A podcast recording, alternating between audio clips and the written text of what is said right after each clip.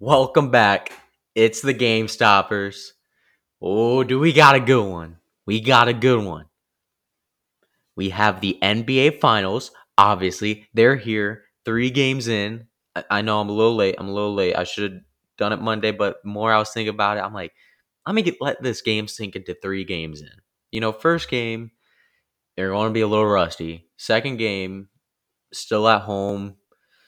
Warriors are, and the Celtics are still away. And then you got the third game. Third game's at Boston. See see how the Warriors play at Boston. So now we are here. Game is tomorrow. Another thing, I'm gonna start off with it. Actually, um, I'm just gonna get straight into it. The Broncos have been bought. Yes, four point five. Uh, sorry, four point six five billion dollars. That's how far I was out. I was from buying it. 4.65 billion. Was I thinking about buying it? Of course, of course, with me and my pennies. No, no, no, no. But Rob Walton, the owner of Walmart. Now, no, don't say the Broncos are a Walmart team, okay? Don't say that. We're more than that. We are a let Russ cook team. All right, shut up. That okay. That was a little cringy. I'm not going to lie, but let, let's let's be serious here. Rob Walton buying the Denver Broncos. He has a business that is one of the best in the world. They get they have many people that go there. It's least how do I put it? Not as expensive items in Walmart than anywhere else. As we know, Walmart's got like their stuff is good and cheap at the same time. It, it's um it's affordable. It's affordable goods, and it's great. It, it's great.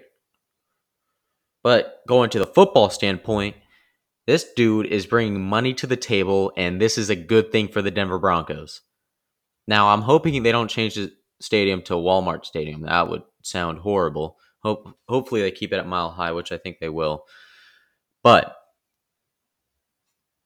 you know how much money is being bought to the, like being brought to the table with this? That's a whole lot of money. Whole lot of money. We could spend it on players. We could spend it on coaching. We could spend it on what else could we spend it on? Uh, front office. Yeah, you could spend it on the stadium. You could spend it to um, help our whole organization. We could buy other players to come onto our team. Better players. Oh, thank God. No, uh, listen, RIP to Pat Bowlen, but thank God his daughters did not get the team. We would have been screwed. Screwed. We'd have lost everybody. We would have had probably our cheerleading squad going out there and play offensive linemen. But besides that, this is a very good thing for the Denver Broncos. Like I said, brings money to the table. Our salary cap could increase. Our money to be spent overall wise could increase, or probably will increase, depending on how much money he puts down for the Broncos to spend. Yeah. Yeah, I'm excited for him about being owner. Hopefully he is a very big football lover. I didn't I don't know much about him all I know is the money that he is bringing to the table and what good this could be for the Denver Broncos. So I will have to look into that um, later if they come out with anything. He said that he he loves the sport. That's all I read. But other than that, I don't know about him being much of a big football fan. I'm excited though. He's our owner now, and I'm I'm I'm thrilled. I'm thrilled for him being a part of the Denver Broncos, Broncos country. We love him being there. The fact that he he spent that much on us, and now we are um, the highest bought team in sports history. That's great. I like that. I really like that. Sounds good. Won't last long, but sounds good. Another thing is the NBA Finals. Ah, the NBA Finals, baby. It is so it is so fun to watch. Okay, first game, you know, they got their jitters out, all out, which was it was rough to watch, but now now oh, we got we got ugh, I just got I got so much to talk about with this. Where where do I even start? All right, let me just start with Draymond. let me start with Draymond. What is going on? This dude fouls out of two games and over these series, he's been playing horrible, just downright awful.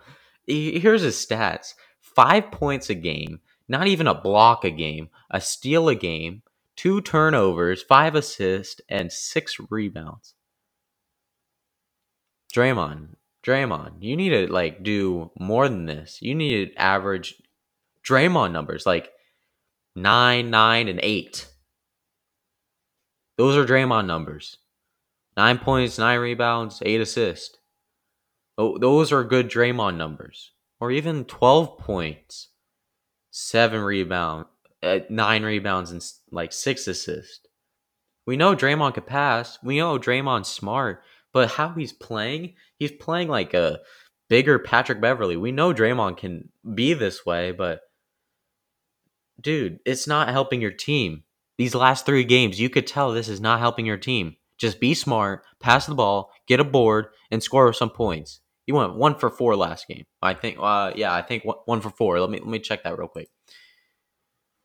Draymond Green went. Yeah, one for four. I was right. One for four. Dude, two points. Two points. Dude, I know kids that are 16, 15 years old, my age, that could do that. In an NBA game. Just do that. But for you, you're you are Draymond Green. And you ain't scoring more than two points? Just just that's not looking good. Curry's carrying. We know this. Clay's helping out a lot was 17 points per. Curry's 31 points per. Jordan Poole, you know, I'll I'll, I'll give Poole some like, hey, all good. He's shooting efficiently. Kind of. Kind of efficiently. He's shooting decent. But here's my thing on it. He's young, G League player, and he's going into the NBA finals in his second year dude, that's a lot. That's a lot, especially with there's a lot of weight on your shoulders too, being this up and coming. You're supposed to be like Curry's next up. Once Curry's done, Poole's supposed to be that next up. You're you are having big shoes to fill, and you have to show out for it in the NBA Finals when millions of people are watching you. I get it. I get it. That's that's gonna be. I understand that. It's it's gonna be hard, but Here's my prediction for this next game tomorrow in Boston. Jordan Poole will have a game. I think he he will go off. I really do. He's gotten three games out of his system that weren't as good. First game obviously was a jitter game. I always call the first finals game as the jitter game. Second game is like, all right, I know what it's like, but you know, there's still a lot of fans, and this second game they might be warmed up. I get it. Then you're going over to the other stadium and you're or not stadium, the other arena and just hearing their crowd boo and everything. And it's getting loud and chippy too. Their fans are it, it, it's toxic fan base against toxic fan base too. You got to keep in mind. Both fan bases aren't really that good. We we know that. The people that are not Boston or Golden State fans, we know this. But when it comes to Jordan Poole, this young dude, we know, but I'm telling you, he will go off. He'll, he'll make sure that noise does not get. It will get quiet for him. It will get quiet, but his game will get louder. Simple as that. Um, moving to the Celtics, I'm gonna put this out here. Jaylen Brown in the finals is better than Jayson Tatum. Not just because of last game. Jaylen Brown's been playing good all series long. All series long. Dude is averaging like almost 23 points per. That's amazing. When he's on the court, his team is up by six or more. This is what he's bringing to the table. Now, don't get me wrong. Jayson Tatum, he's averaging 22, 5, and 8. While Jaylen Brown's averaging about, I'm to say 23, 7, and 4. Tatum's passing the rock. Tatum's playmaking is very underrated.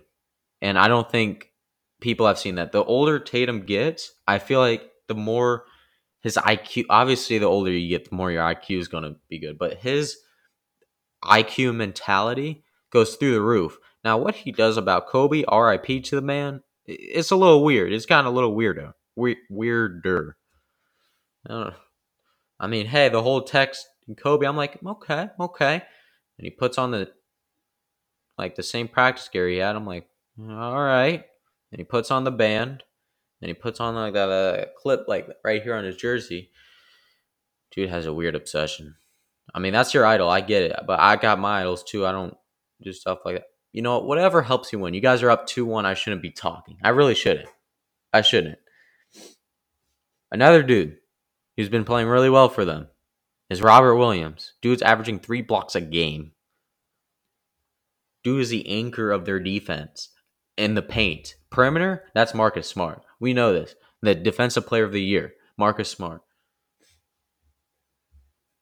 Now, now that I've gone over all this, I've, well, hang on. Let me let me back up a little bit. We also got Jaylen Brown, game three, first quarter. What he goes off for seventeen. Uh, what? 17 in the first?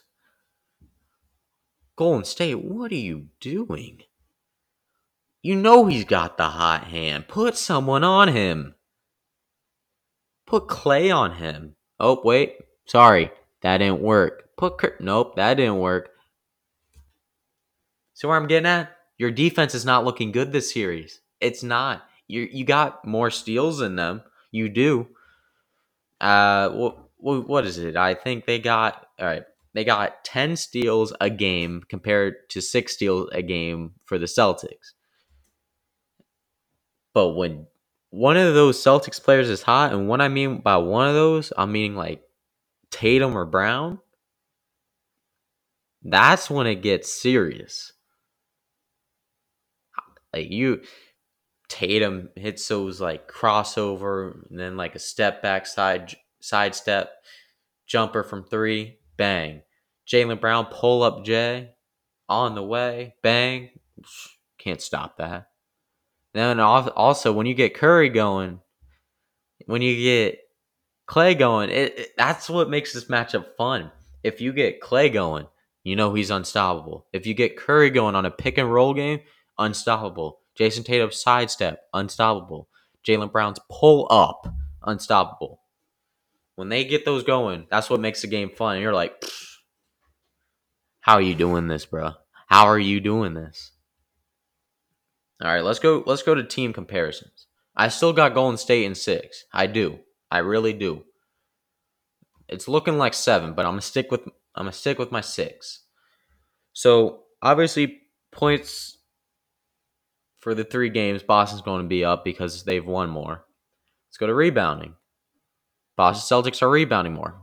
I figured this would happen. You got Al Horford and you got Rob Williams. Those are like, and you got Daniel Theis. These are centers, center centers, not power forward move to centers. These are definitely centers.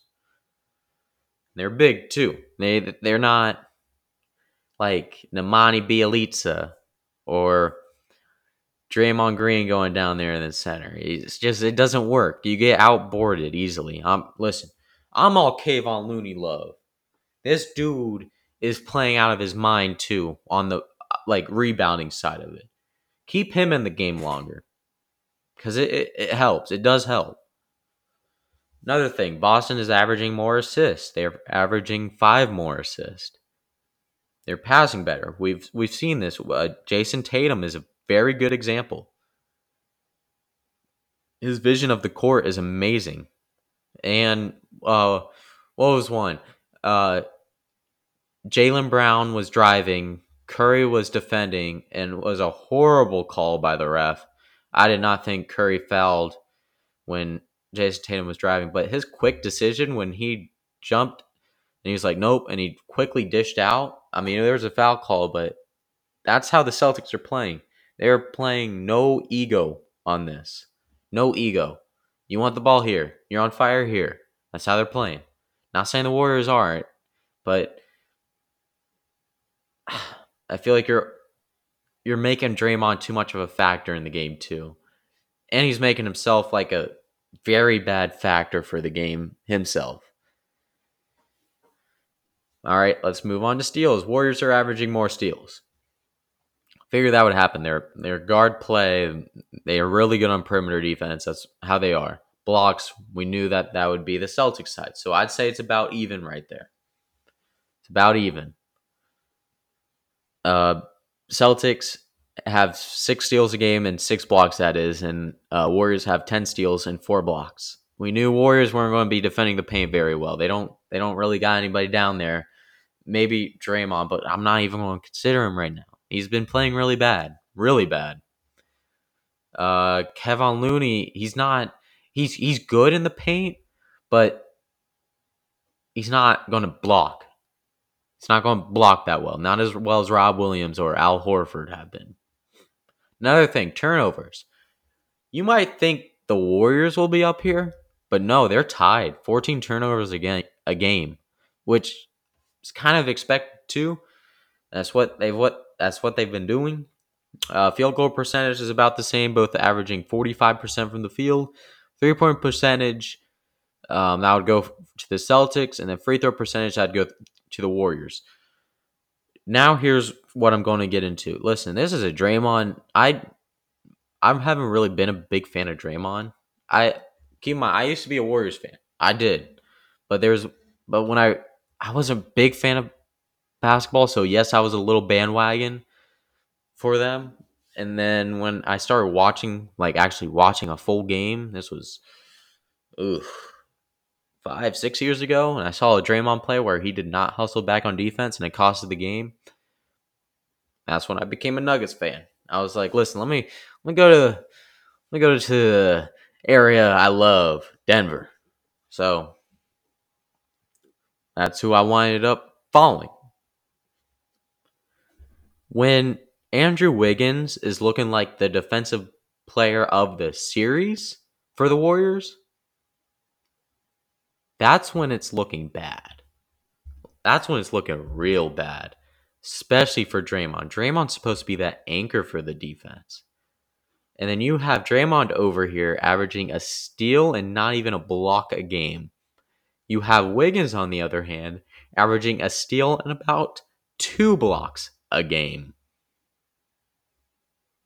It's time to step it up for Draymond.